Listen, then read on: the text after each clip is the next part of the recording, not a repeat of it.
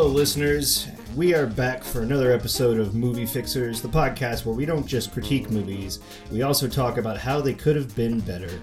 I'm Tony, one of your fixers today, and with me, as always, co-host, best friend, really just awesome guy. Matt Goad, me. Yes. I'm here. Excellent. How you doing, Matt?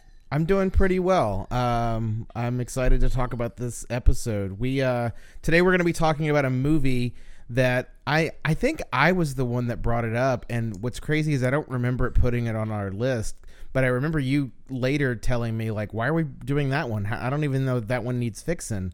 So apparently, I had a conversation with someone at some point about fixing this movie, and here we are today to talk about fixing this movie. Mm-hmm. Uh, what is the are, movie? I guess I guess you and listeners would want to hear. We're doing the 1986 amazing, amazing film Short Circuit. That is right. Short Circuit. Uh, just a little bit about this movie. It was released May 9th, 1986. And so it's got that kind of endearing 80s quality for me. I have sort of a soft spot for a lot of 80s films.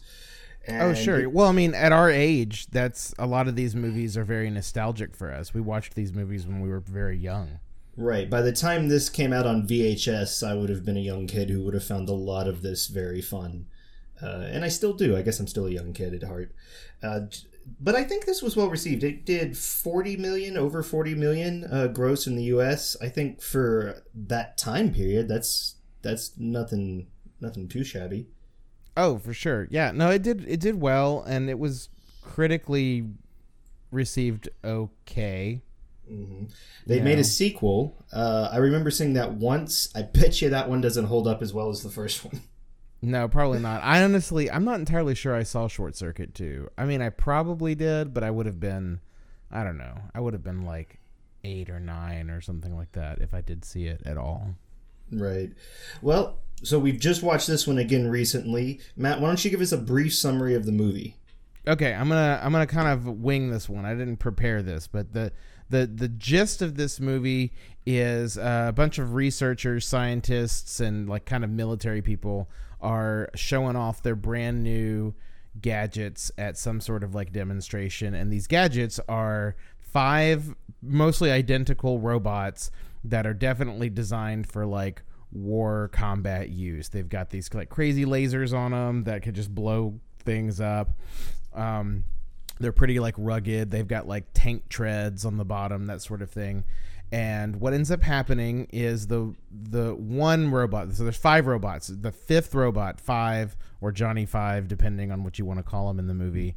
Uh, he he's like charging after this demonstration and there's a lightning storm and lightning strikes the generator and it causes him to what short circuit and what goes what happens from there is he slowly starts developing like a personality and you know curiosity and things like that and as the movie goes on it's become clear that he is like sentient at this point he's alive johnny five alive is like the the big like catchphrase from this movie. Number but he ends five. up like he didn't call himself Johnny till the end of the movie. You're totally right. You're totally right. And he he really calls himself number five, and he's really not referred to as Johnny. You're right until the end, even though everybody calls him Johnny Five. Um, he ends up escaping this base and running into this kind of crazy um, I don't even know how to describe Ally Sheedy's character. She's like one of those people that loves all for, all forms of life. She loves. She's got like a thousand cats in her house. She's got a skunk. She's got dogs. She's got.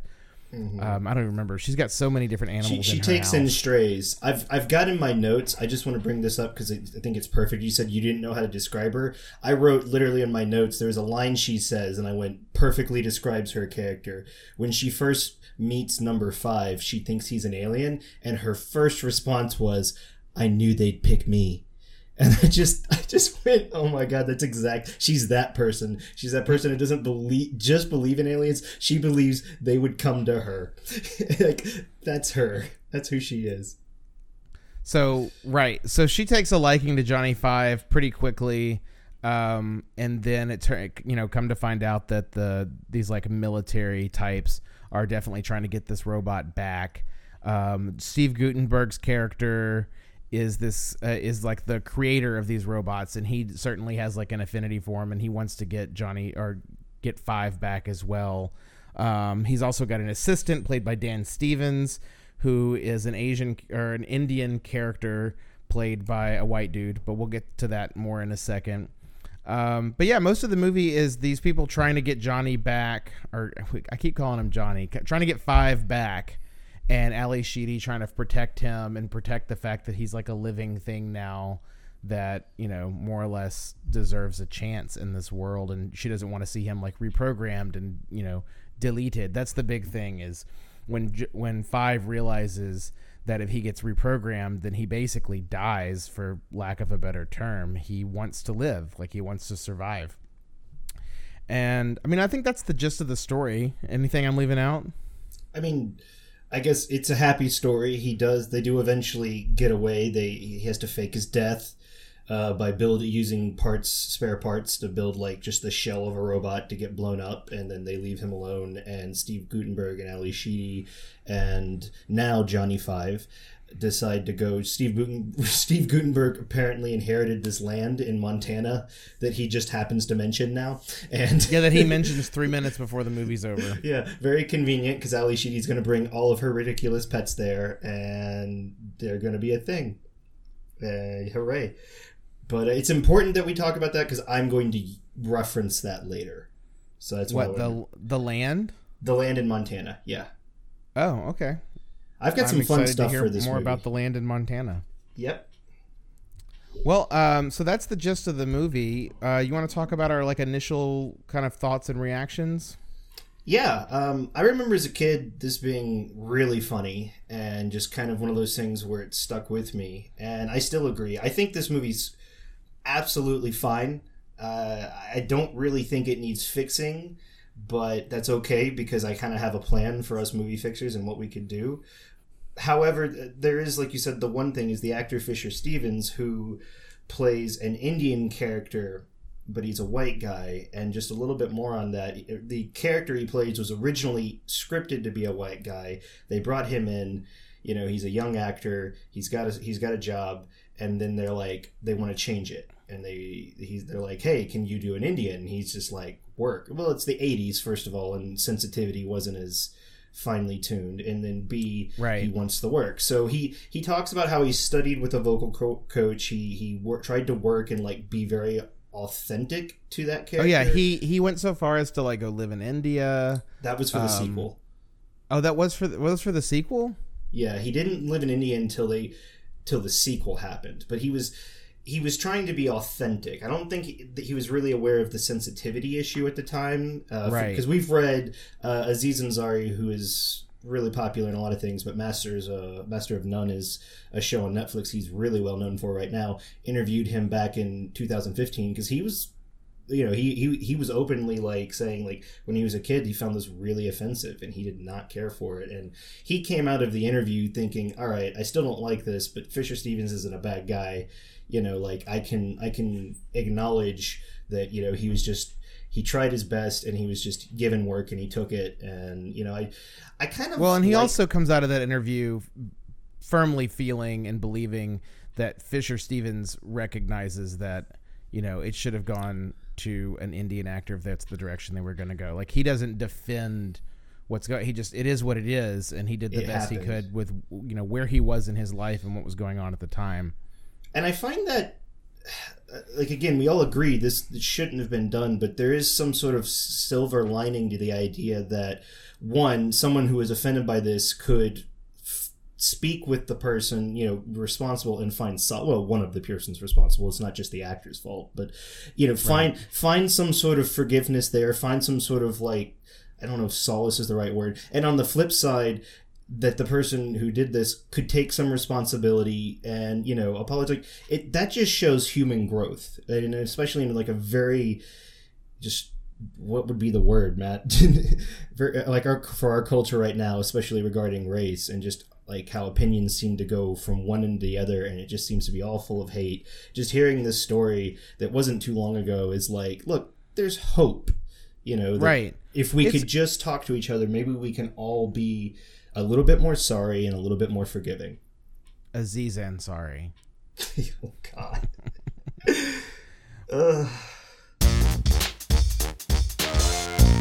My reactions to the movie i i remember i made some notes before i started watching the movie because i wanted to remember like what i even i, I couldn't remember what the movie was even really about i thought that it was about uh, this robot who wanted to be like very pinocchio wanted to become human again or wanted to be human and I was wrong. That's not what the movie was about. I hadn't seen this movie probably since I was like seven or so. It'd been a very long time.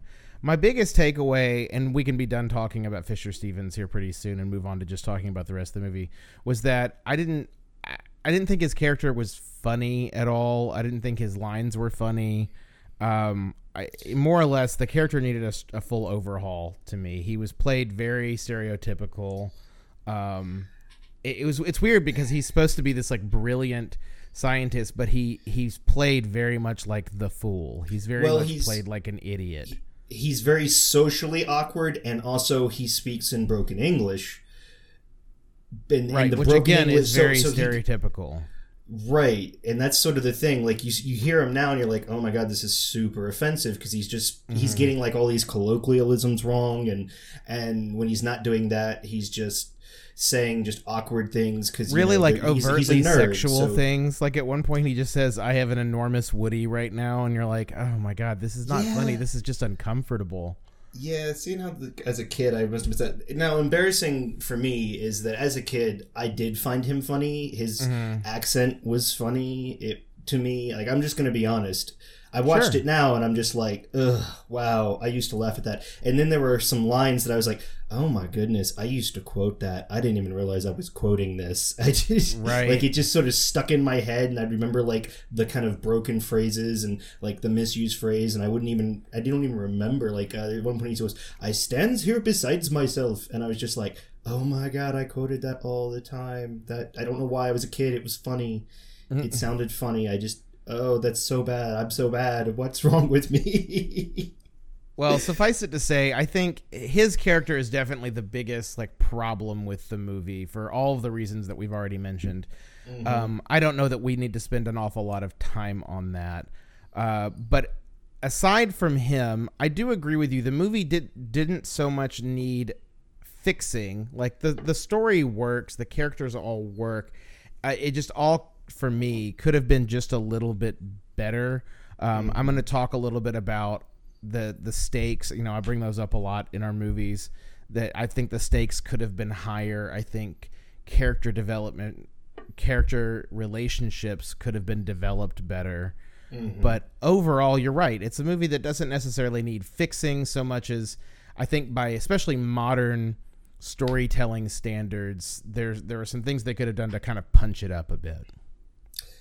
All right, and with that in mind, why don't we go ahead and get to our next segment, which is where we talk about uh, what worked, what fell flat, and things we would change. And for this one, because there's so many things that I feel like worked, and I can really pinpoint them fast, I want to start there. How do you feel about that, Matt? Yeah, I'm fine with that because the truth is, there wasn't anything in this movie that I felt like just well again as aside from fisher stevens there wasn't really anything that just straight up didn't work for me in this movie or even didn't make sense for me.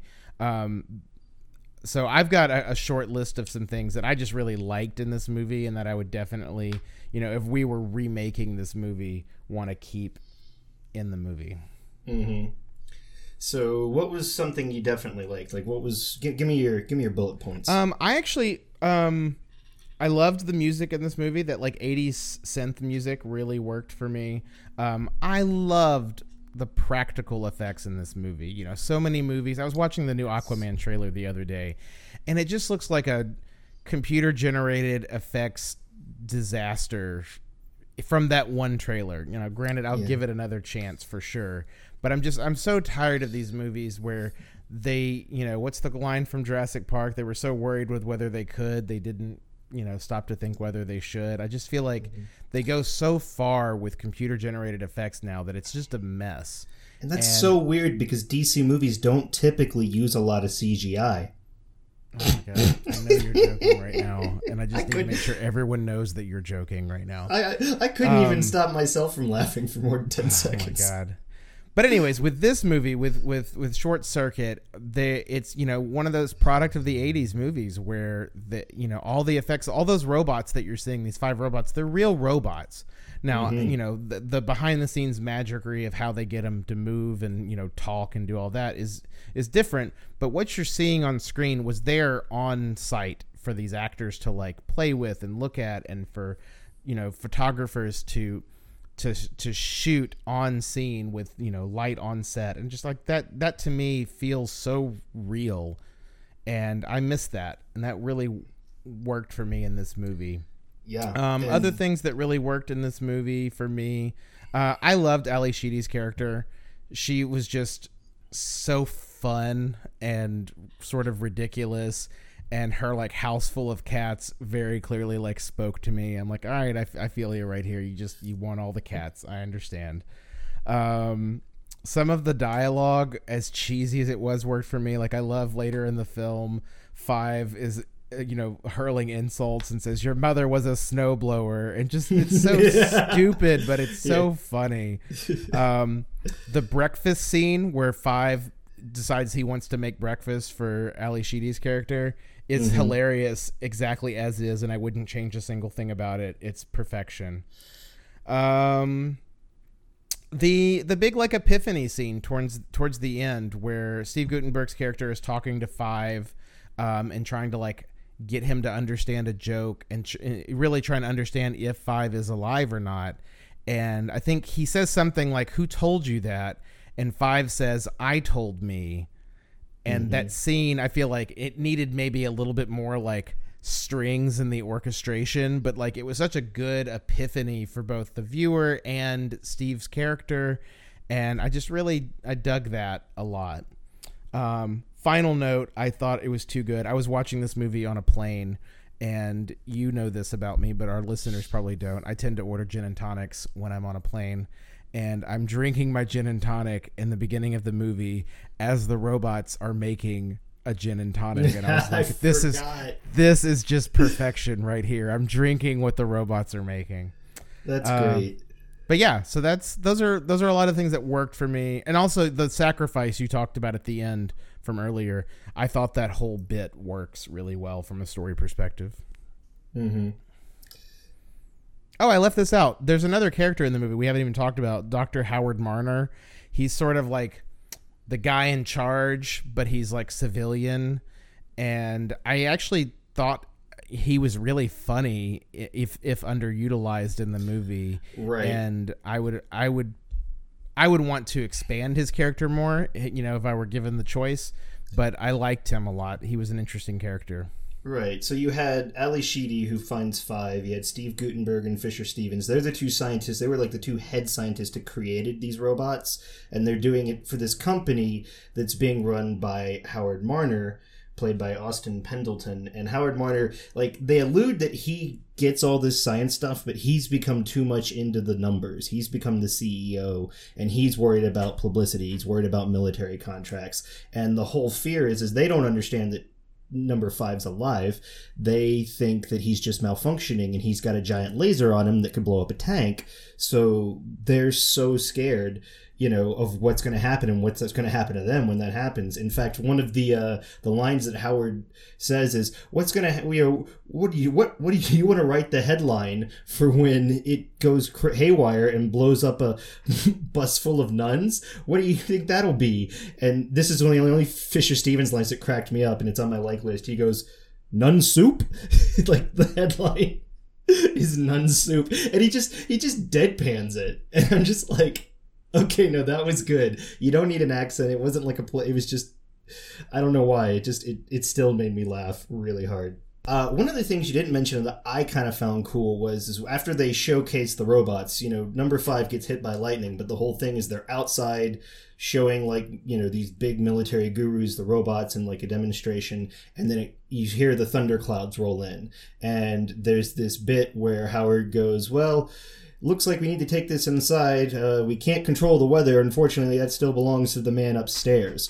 And then number five gets hit by a bolt of lightning later and becomes sentient and i just i kind of always wondered it's like is there like a parallel is there like just supposed to be this little connection or is it just a coincidence that you know the thing that the man upstairs controls happens to just give sentience to this robot they created because they never intended for them to have sentience they were all supposed to be remote power remote controlled and i just i don't know I, I got a little existential there but it was kind of fun to think like oh look at that that's a nice little nod um, and then it was just like lots of small stuff. I loved like Johnny Five, number five has a great like the voice actor was great, and then he would do impersonations because he watches a lot of TV. Like that's where he gets most of his social cues from for the movie. Is he ends up spending like an entire night binging old television, and so he does like Three Stooges references. At one point when he's fighting the other robots, he like reprograms them to act like the Stooges, and I just think that's hysterical. He does John Wayne impersonations like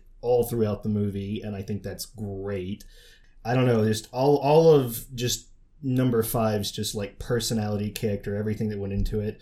There's a uh, oh, there was a great Saturday Night Fever nod. So one of the movies that number five is watching is Saturday Night Fever, which is a nod because the director of Saturday Night Fever is the director of Short Circuit. So they just sort of worked that in. I thought that was great. Yeah, it was it was just fun. I, I think and I don't want to go too much into it. I think it could have been a little bit faster paced, especially for today's audience. But otherwise, I just uh, I don't know. It just makes me smile when I watch that movie. I couldn't agree more. It is it is overall a very happy, fun movie, and I wouldn't want to change that aspect of it at even a little bit. Mm-hmm. Um, let's uh, let's get into the the breakdown of what's was there was there anything for you that was confusing, unclear, that just straight up didn't work for you in this movie? Yeah, still. I mean, it's a smaller list than what worked. I think there was a couple scenes where the the ADR was off. You could see the mouths moving and the audio was off. Might have just been my copy. Maybe they fixed it later. I it also like... could just be a sign of the times. I feel like a lot of movies from the '80s they weren't they weren't like like nowadays they they'll they'll sit in a looping studio for hours trying to get that right and i think they just weren't as concerned about it then. Mm-hmm. i at times the pacing felt a bit scattered. I saw my mind wandering. It I, I couldn't tell you at any one particular point. It just sort of was like every now and then I'd be like, "Oh yeah, just you know, we're still doing this part. Let's let's let's speed it up, guys." And yeah, I, I, think that the maybe the best time was the intro montage uh, in the beginning, where it's like showing all the machinery building Johnny Five. It sounds like that would be cool, but it was just really slow. I mean, yeah. it looked like it was actually building a robot, which was probably cool, but it just wasn't visually right. stimulating. I would say the movie was a slow build in general. You know, pun intended. I, I really felt in the beginning like I wasn't getting any chemistry from like Guttenberg's character and Sheedy's character and I will say by the end, I felt like they'd achieved chemistry, but there was just there was a lot of slow build and there was a lot of of wondering like why any character was doing really what they were doing other than right.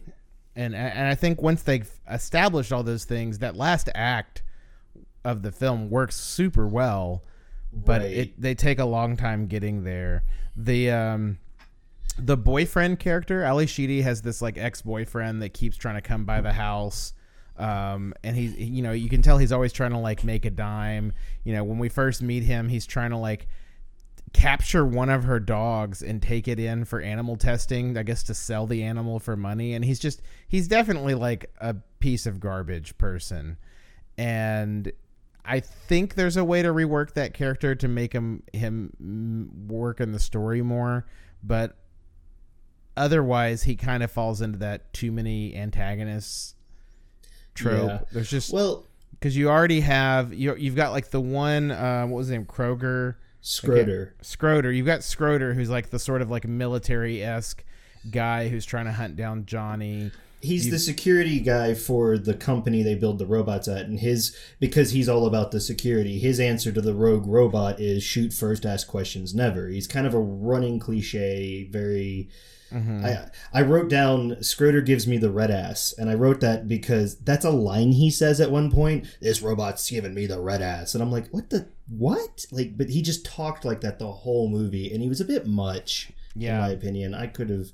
I have a talk- really, I have a really fun fix for him when we get to it. I, mm. I, I really do a lot with that character. Nice. You talked about there being too many antagonists. So the CEO kind of character, Howard, is definitely about all the money, but he kind of gets a little too far on the antagonistic side. At one point, Steve Guttenberg and, and Fisher Stevens characters are to like, they're going to go after the robot on their own because they don't want it destroyed. And so Howard, you know, the CEO, like pulls a gun on them and to mm-hmm. stop them from like driving away. And I'm just like, whoa. Like yeah. these are human beings like he's not going to, i mean he's not. They called his bluff. They said you're bluffing. You're not going to shoot us. And he wasn't. But i mean maybe it was the 80s maybe we just were less sensitive to that. Like somebody draw, drew a gun on you because you're trying to drive out of this like workplace. Mm-hmm. that's just that was just a bit extreme, and they oh, like, dial his character back, but that was just weird. I think that char- that scene had a lot of potential, though. Like where I wanted that scene to go was, you know, he's like you like you said, he has, he's gotten caught up in the numbers and the business and all of that, and he's lost sight of the science. And I think Guttenberg's character even says something to that tune. And I was what I was expecting was for that character to have a nice turn there and like realize like oh my god i've become that's like corporate monster. You're right. I've lost sight of the science and the discovery of everything. And i was expecting a very like pro science moment where he you know slowly lowers the gun and he's like what am i doing? Like and then he like helps them. Like he gives them something or you know says like i'll distract them while you leave. Like i was expecting that character to have this really great moment and that's just not what happened. They back up and then drive around him, and that's yeah. pretty much it.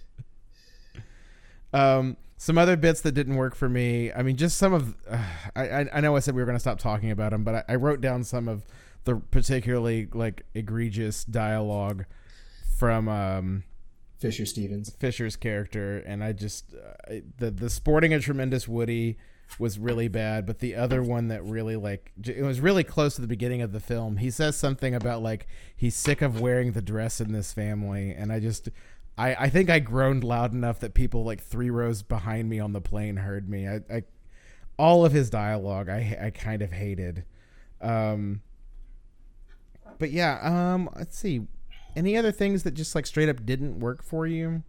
No, I mean that was that was all of it. Like I can't everything I can think else. of isn't so much a it didn't work so much as I wanted it to be a little bit better. Like mm-hmm. you got a great little like battle sequence at the end where you know five is taking on the other four robots and I, I remember thinking like i could use more of this like more robot battles could have been well, nice in this movie and something that might have helped is i mean the security force slash eventually they get the actual military are all just like gun-ho against blowing this robot sky high before it's like a danger to people. But it's mm-hmm. yet to actually be a danger to anybody. There's a small amount of property damage but only after it's attacked Mm-hmm. It's like there needs to be, there should have been something that that number five did that could at least be perceived as threatening. That could have been like even blown up more to be, you know, like he didn't have to kill somebody, but if somebody got hurt or almost got hurt, or you could spin it to like he was being hostile when he was when he really wasn't. But there was just none of that. They were just guns ablazing because I mean they they were obviously and I know this was the point more damaging and more of a threat running around with all their guns and their like vehicles and things like that chasing him down than he ever was. Oh yeah. Well, I mean the only threat that we see as a viewer is that opening montage where they're demonstrating the abilities of these five robots.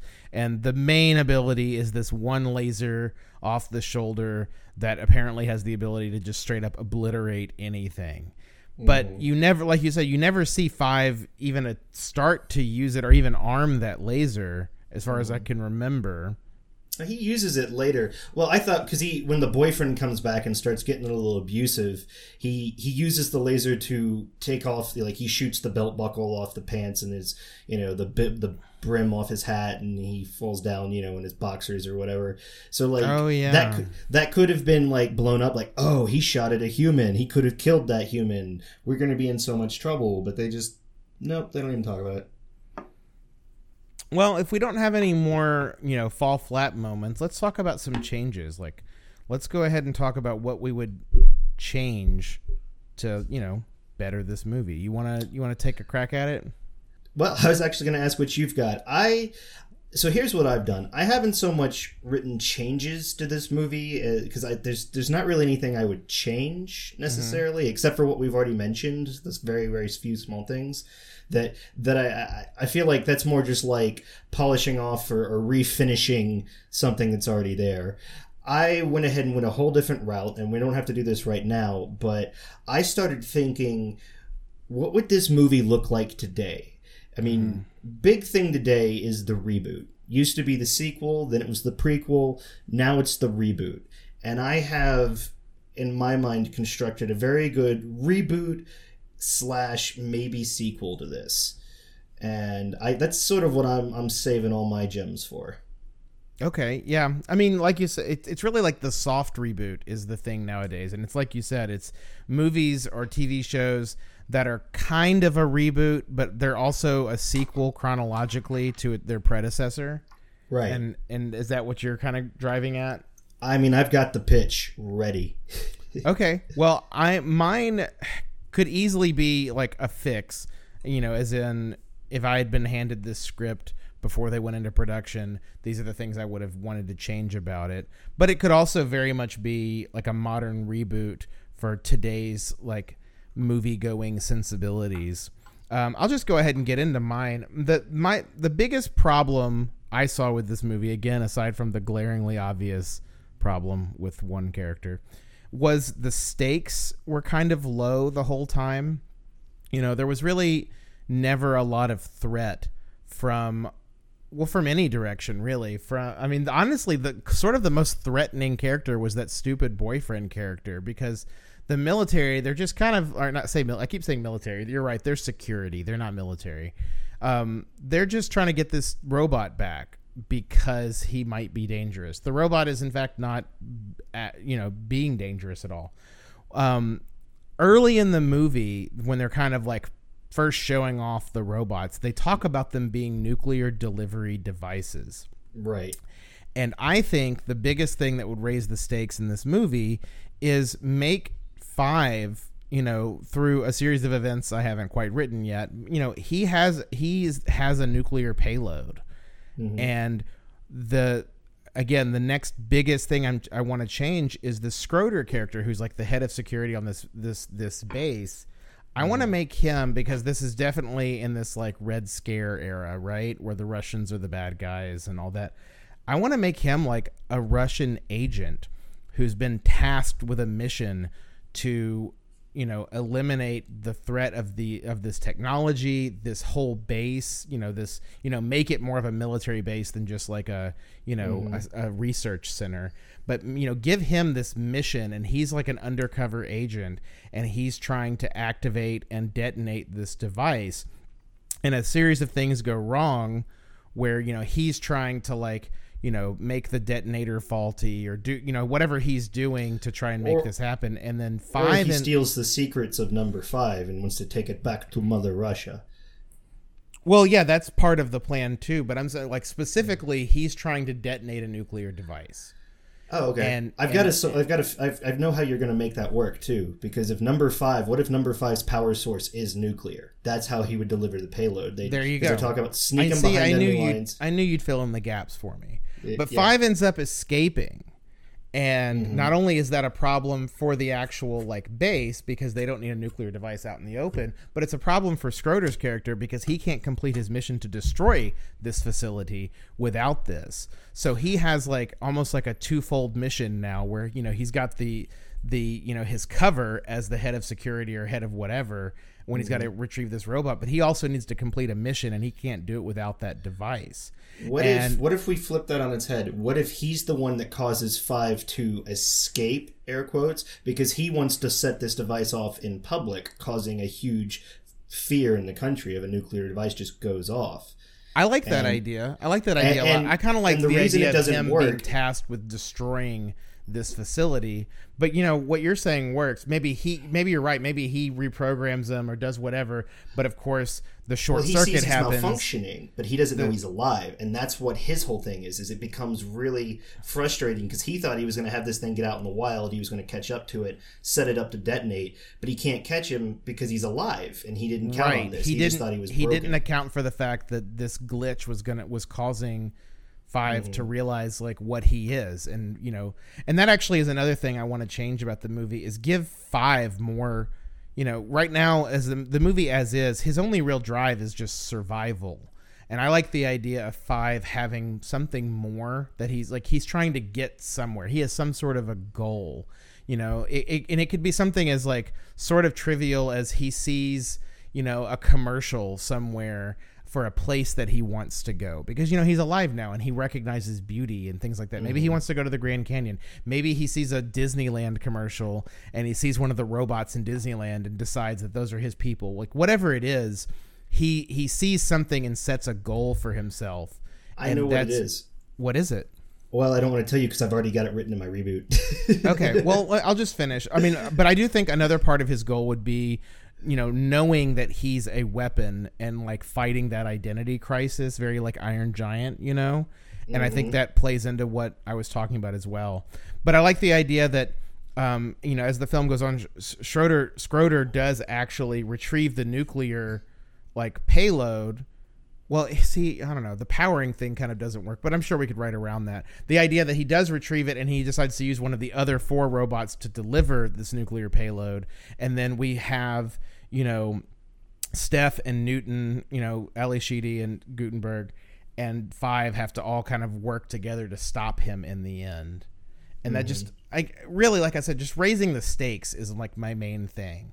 You know, no, there's no like you know a city's Right. in danger in this and i think this movie could benefit from a little bit of that and i think making like upgrading skroeder from just this sort of obnoxious head of security to you know a russian you know secret agent or just making him more of a menacing threat um, is is my biggest fix for this movie I like it. Yeah, definitely. More stakes. I mean, that's your that's your overall thing, and yeah, it would have it would have made given more punch to everything that was happening and everybody's decisions. Because yeah, number five's alive, but he's also got a nuclear reactor built in, and you know that's just you know there's some there's some controversy to just letting him wander free.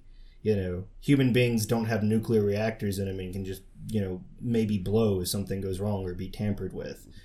so give me give me tell me about your reboot i'm excited about this this 2019 short circuit reboot So this is yeah, this is great. It's it's definitely like you said, it's a soft reboot. It's going to reference the original. It's going to reference a lot of things because I think it's going to be fun. Um, but I, I think this is like the Force Awakens kind of reboot in that it's gonna take a it's gonna be very similar to the original, but I I, I think that's okay because it was a good movie. So I don't you know it ain't broke. Right, But exactly. the idea is so we start out again. A new robot's being made for the military, right?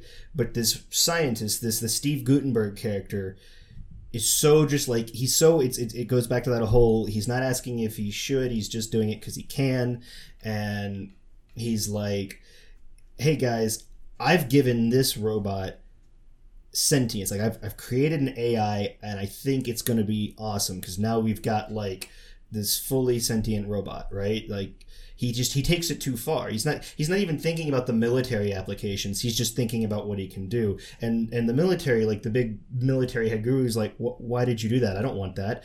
I don't want a drone that thinks for itself. I want a drone that does what i say uh, you know and then you know they can drop the whole what are you trying to create a, a robot apocalypse uh, another skynet? Like there's always going to be like little nods to like everybody everybody knows at this point ai and a robot is usually a bad thing and that's going to be kind of the theme here because you know the scientist gets to know the robot but now they're wanting to like come in and erase his sentience or at the very least put all these sorts of like restrictions and and you know codes into him so that it, it has to do what they say. It basically to the scientist feels like enslavement because he believes this robot is alive. So that's that's that's a little different but it, kind of gets into that that that kind of interesting territory. So he helps the robot to try and get away uh, but the robot ends up off on its own.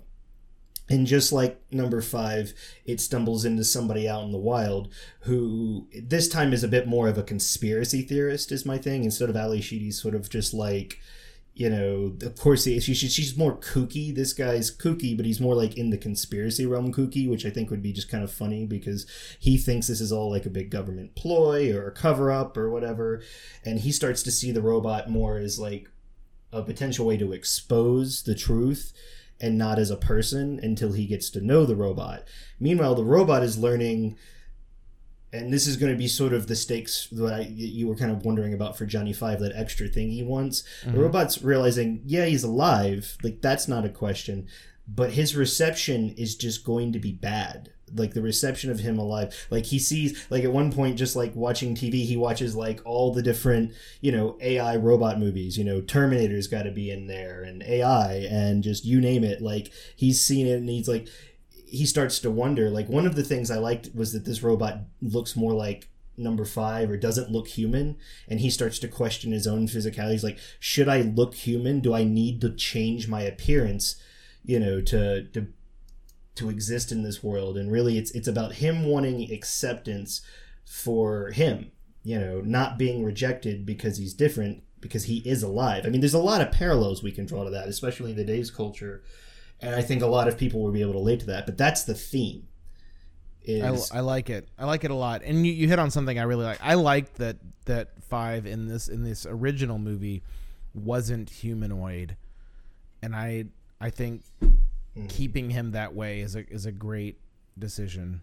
Right, because again, no military wants a, a, sentient robot. They want something practical, and you know, good at good at killing. But yeah, so so and then it kind of keeps going. The scientists trying to find him, the military is trying to find him, or it's you know another company with a private security detail. That part's whatever because he's alive. again, he's sa- same same bits. He's he's a weapon he could be dangerous.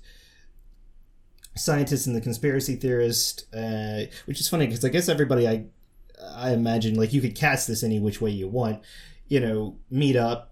They meet up with number five because oh, so not number five. He'll be I haven't come up with a name for him. I just keep calling him robot. So this is the next bit. You you talk about him needing somewhere to go. So he goes with, with the conspiracy theorist. He starts looking for safety. Where can he be that's safe? And he goes to the I'm going to use air quotes here, the dark web to to find help. You know, like mm-hmm. who out there can provide an answer or a solution or whatever. And he gets this signal, like he gets this response and he's got to go like and they give him coordinates of where to go and say if you can get here i can help you i know what you're going through like and you're not sure what this is, but he's got to follow it, right? The robot's got nowhere else to go, no other choice. People are going to be coming after him, so it becomes the chase again. Can he can he get away and can he reach this this location? And and will these people be able to help him before the the people coming after him, the military or the whoever, come and shut him down and kill him for what he is? And of course, again, I'd, I'd like to think he makes it because then the next part is, is you figure out he goes to Montana on this middle of nowhere place where there's a plot of land and there's this cabin full of all sorts of strange animals. And there's an old man really old man just kind of in a rocking chair up front. And you know there's this whole exchange and you know they're, they're talking or whatever. And he doesn't seem phased by this artificial intelligence at all. But he then reveals he wasn't the one that sent the that the that pinged him and said, "Hey, I could help you." He's like, "I didn't say that." And then in rolls in a very kind of older and clankier number five, who you know sits down with what is now his new AI brethren, and they kind of have this exchange where it's like you know number five's kind of purpose was to always be there and wait for the next one. Like he knew he wasn't going to be it he knew there would be another one someday. And I mean, back then, he was just created by happenstance, so it's not like he could have just started making more. That wasn't an option. But he knew it was going to happen, and he's just been ready and waiting to give guidance to the, to the next one to show up. And the way he kind of leaves it with this robot is like, your purpose now is to not just help the next one that comes out, but to make try and make the world better for the for all of our future brethren. You know, gain the world's acceptance. You know, gain the world's you know recognition. That kind of just like call to action, and that's sort of where it's left. And we could either leave it there, or we could kind of share because you know sequels or or right. no, but wanna- I love this. This is, I mean, this is a movie I would definitely watch, and I like the idea of like a backdoor sequel where Mhm. you know you don't. It, it definitely feels like it's a remake for most of the movie, but in the end, you find out that it it's in fact a sequel. I love that kind of idea, Mhm. and this sounds great. I mean, this sounds really well thought out, and I would watch that. yeah i think i think i think it because we'd have all the great stuff like we, he'd still be you know we'd have all the practical effects build a new practical robot. We would you know we would have our own you know kooky and stuff. It'd still be kind of a comedy. There'd be a little bit more of a heavier theme to it but i think again that's those stakes that we were missing last time. And and it would speak to modern issues which isn't always necessary but i just i feel like with this whole you know existence and life and all of that sort of stuff it just you can't not. I feel like you're missing an opportunity now Oh, I totally agree, and I, you're right. You know, this AI and drones and, and you know all this is is very topical. It's very current, and it, it's something that you could that this sort of movie could address in a way that um, makes the average viewer like better understand what it what it's about. You know, mm-hmm. and just challenges the perspective and, and but it can still be all sorts of fun and like that's that's the adventure part the running and the the meeting the conspiracy theorists who i want to be just as kooky as ally sheedy's character was mm-hmm. and I like it, and I even I- like I- Mhm. I was gonna say I think we could you could even work in some of the elements that I was talking about for sure, and absolutely treat it as as more of a you know soft sequel. But I, I do I would like to see, especially if we could find like if they still have the original number five somewhere, like in, in a studio, like if we could like roll him back out or at least recreate him back to approximation and like have him at the end. I think that would just be like a serious hard nod to like like old fans. Oh yeah, uh, and you know even if they don't have them in storage somewhere, some like Weta employee is just anxious to get on top of this. hmm Wonder if the voice actor's still around and then, or if we could recreate that. I'd want to get the voice too. That's a really great question. Uh, let's see. His name was Tim Blaney, and he is still alive, as far as I can tell. So that's pretty cool. Nice. All right. Well, so Tim, be looking for a call from us No, I'm serious. I want to make this. for this I- I make this 2019 movie. short circuit re- reboot. I think it's time. Well, um, that's pretty much our fix for this ep- for this episode. Um, anything Mhm. else you want to talk about? not necessarily just about this movie, but just in general. I kind of touched on a few things. We, we were talking about soft reboots and prequels and sequels, and just the the way the the industry works in movie entertainment. And I not in this podcast, but I would like to do kind of like a sub podcast where we just sort of go into our opinions on all of that because I definitely.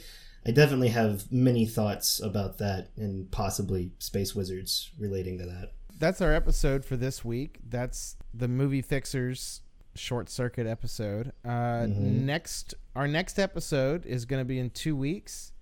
And do you know what we're doing, Tone? I think I do. I looked it up. I'm pretty sure I've got it right. And if it is, I feel like I'm really glad the last two we did were easy because this one is not going to be easy at all. Yeah, this one's another uh, adaptation episode uh, that's based on uh, you know original material or an existing material, I should say, uh, and it's one that's very near and dear to both of us, which is certainly an element, uh, pun intended, of of Oh. of what needs fixing in this movie. But Oh you want to go ahead and tell them, or you want me to do it? No, no, no. I, I need to do this because otherwise I'm just going to audibly groan over you talking. Um, and to be clear, we what's near and dear to us is the property, the intellectual property. What is not near and dear to us at all is the movie, and the movie is Avatar: The Last Airbender. Well, to be clear, the movie's title is just The Last the Airbender. last airbender right right no i just wanted to get people thinking blue blue aliens for a second there are no blue aliens in this one uh, this is the one based off the nickelodeon cartoon avatar the last airbender which if you haven't seen i don't care how old you are or if you have kids or don't have kids you really should watch It is It hands is. down the thing that I recommend people to people the most. yeah Oh yeah, it comes up, you know, for me all the time. You and I have been on other podcasts before. I think I've mentioned it on every every single podcast I've ever been on. You've, and, you've done well to restrain yourself on this one because I know I know we knew we were going to talk about it eventually, and I think you've just held back. Yeah, I, I I'm a huge fan of this original series, Avatar: The Last Airbender. I'm I'm in the process of working on a tattoo from this series. I, you know, I've read all the comics. I'm just I'm a big big big fan, and uh, well, we'll tell the story when we get to the episode. But Tony and I saw the, this movie years ago when it came out. This movie adaptation by M Night Shyamalan, and um, the the short version is we were disappointed. I don't know. Should this? I'm thinking for time, listeners. You could you could maybe skip ahead, or if you don't want to hear our feelings on this movie, but I, I, we're gonna have a lot to say next week, and I'm worried we're gonna we're gonna fill the podcast up. Versus this one seems to be going pretty well. I wouldn't mind giving like just a short summary of our experience with this movie and why we have to do it in two weeks, and why I'm not looking forward to it at all. Um, go think? for it you know, give us give us two minutes on mm-hmm. on on your thoughts on this. Opening night of this movie, we're huge fans of the show. Matt and I decide we're going to go to the theater and cosplay. That means we're going to dress up as characters and go. And Matt, you you had your head pretty much shaved at that point, and you dressed as the main character, whose name is Aang, and and you paint a big blue arrow on your head like the main character, and you've got a pretty good like get up. You look really good. I mean, you don't look like a kid, but otherwise you look right. And I go as the, I will say antagonist. The antagonist, yeah, yeah, Zuko. Zuko who is uh, a slightly older boy with a giant uh, fire scar on one half of his face, and we we get some like makeup and we do some like prosthetic kind of stuff, and we we get like a really good like burn, like way more detailed than the cartoon. It's just like a they draw like a red patch on his face. And this, I was I was looking pretty banged up, and I at least like color matched what he wore. I didn't. He wears kind of more of like a military outfit, and I didn't have anything like that, but I at least matched the colors and kind of kind of did myself up that way and yeah, so we go to see this movie, and it just you know, it was directed by M Night Shyamalan, who you know was kind of hit or miss with everybody, but this was a a dead ringer of a miss. He got he seemed to miss what made the show great. He seemed to miss how to pronounce the names of the characters and just sort of like would change pronunciations instead of saying Ang, they would say Ong because he said I don't know, like that's how he thought it should sound. It's like, but that's no. He said that from his that he thought that was more culturally accurate. Even though all of these characters are in a fictional world. Sure. I mean to his sort of credit what what he's referring to is all of these a, lot of the characters in this world were based on existing actual cultures. So you know certain mm. chinese cultures japanese cultures um, definitely in, borrowed Inuit cultures things like cultures. that yeah. And i and you know it, you can't deny that a lot of like character and location names are based on actual, you know, sorts of things. But the, the that was kind of neither here nor there. You have an established property that mm-hmm. you know that has set precedents for how certain things are going to go, and you can only mess with that so much before you've just lost everybody. And and if that was the worst thing, I would have been fine. But it just it all went downhill from there, and that we will definitely go into in two weeks. But but I have not watched this movie since that viewing, and I, I haven't either. I tried to once, and I didn't get past the opening credit crawl, and I'm gonna have to just do it this time. But I, you know, I'm excited that we're doing it together and we're doing it with purpose. That certainly yes. makes for a better experience. So, so we usually behave really well. If you want to, if you want to hear me well, I, I'm gonna be. I'm almost no doubt that I'm probably gonna lose my cool a bit on this one, and you're gonna have to to, to check me because we try to be good. We try to be patient and forgiving with things on this podcast. I am. Like, can you hear me right now? I'm I'm starting to fume up. Ooh, oh, we should sure. probably sign out. We might have we to should... post a separate rant episode. Just afterwards, do done. a rehearsal and let me get it all out of my system, and then it's like, okay, yeah, for sure. All right, well, everybody, thanks for listening this week. Um, remember, you can always uh, comment on Facebook. You can comment on Podbean. You can comment on iTunes. You can email us at contact at onlyontsd.com. We'd love to hear your thoughts on our fixes, on future episodes, on possible movies that need fixing from your opinion. And, you know, we're here for you and we want to hear from you. So don't forget to to throw your voice out there. Yeah, thanks. We we love that you're listening. We we'd also love it if you if you give us some feedback, so it's not just me talking to this this this swell guy over here. I'm a, I am a swell guy. You're right. we'll see you guys in two weeks with the last Airbender, and uh, take a look at Short Circuit. Tell us what you think. Definitely. All right, guys. See you next time. Bye. Bye.